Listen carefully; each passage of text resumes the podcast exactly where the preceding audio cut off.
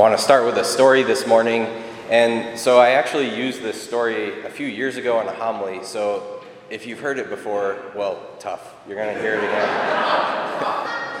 but I think it bears repeating. So in my first couple years in the seminary, we would um, do different apostolic outreach type of things. So we would rotate for a few weeks doing like helping a youth group or going to the nursing home or going to the prison to visit prisoners, things like that. And so one of the rotations was to go to the hospital and bring communion to the patients there. So I started my four week rotation and I was going to get a list, the same list every week of the same patients to go to them and see if they wanted communion or at least just to pray or even just to talk to them, you know, to spend a little time with them. And so it was my first week there. I was going through the list. Everything was going great. It's, it's a beautiful thing to be able to bring communion to people and to pray with them when they're in the hospital. So I'm going down the list. It's awesome. And then finally, I get towards the end of the list, and I go into this one guy's room. And, you know, I don't remember who he was or his name or anything like that, but I remember going in there, um, and it was a different experience than what I had experienced up to that point. He treated me pretty rudely you know, we'll put it that way. Um, he didn't want me to be there. He didn't want communion. He didn't want to pray. He didn't want to talk to me. No matter how hard I tried or what I said, he just wanted me gone, basically. So I said, okay, I'll, I'll see you next week. And so that's what I did. I, I came back week two, going through the list, everything's great. I come back to this guy's room, same thing. You know, he doesn't want to see me, doesn't want me to be there. All right, so week three, I come back. Same deal, everything's going great. I'm going down the list. I get to this guy's room, and this week I can tell that uh, actually there's an argument happening in the room. Um, one of his family members were there. I could tell things were a little bit heated, um, things were a little tense, and so I came in, and we'll say he treated me even more rudely this time when I came in. And, uh, you know, I felt bad. I, I wanted just to be able to do something for him. You know, I wanted to be able to help him in some way, but he just wasn't open to it, right? And so I left and, and I came back. Week four, last week, I'm going through the rounds, everything's great. I come back to this guy's room. And as I'm walking up to the room, I had the thought to myself, you know what? If I just skipped this guy today, no one would ever know. right? I could just write on the sheet that he didn't want uh, a visit, just like I had done the past three weeks. I would move on and I would avoid whatever rudeness was in store for me. But then I thought to myself, you know, what if this is the time? I, probably it won't be, but what if this is the one time that he actually wants to pray with somebody? So I decided to go in and just to, to see what would happen. And the most amazing thing happened when I walked in. I walked in there and he saw me and he said, I'm so glad you came back this week. I've been waiting all week to apologize to you. It was amazing, you know, this, this beautiful moment of, of reconciliation between us, but even more so, the work of Jesus Christ being done in that moment. Not because I had done anything special or anything extraordinary, but just because I went back into his room. I just did the small thing that I was supposed to do.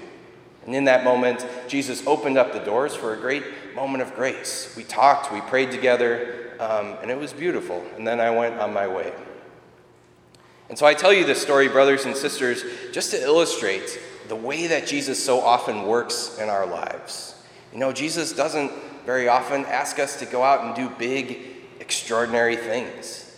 He simply asks us to be faithful uh, in the small matters in life and to look towards Him, to be open to His will um, through the small things. And this is what we see happening, I think, in the first reading from Exodus. You know, the Jews had just been delivered out of Egypt by God and they're wandering in the desert. You know, they don't have a permanent settlement, they don't have any uh, uh, fortifications, they don't have much of an army ready, and yet the Amalekites are coming upon them, they're about to attack them. And then they call out to God and say, Lord, we need your help, or else we're in big trouble here.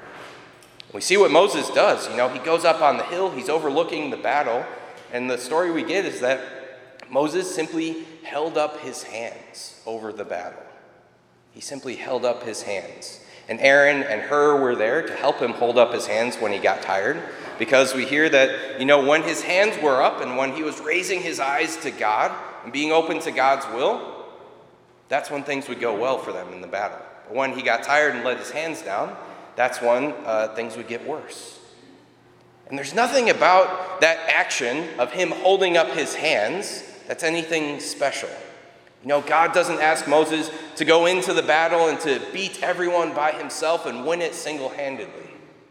No, Moses is just there being faithful in the small matter, just keeping his hands up, just raising his eyes to God, and being open to the work of God.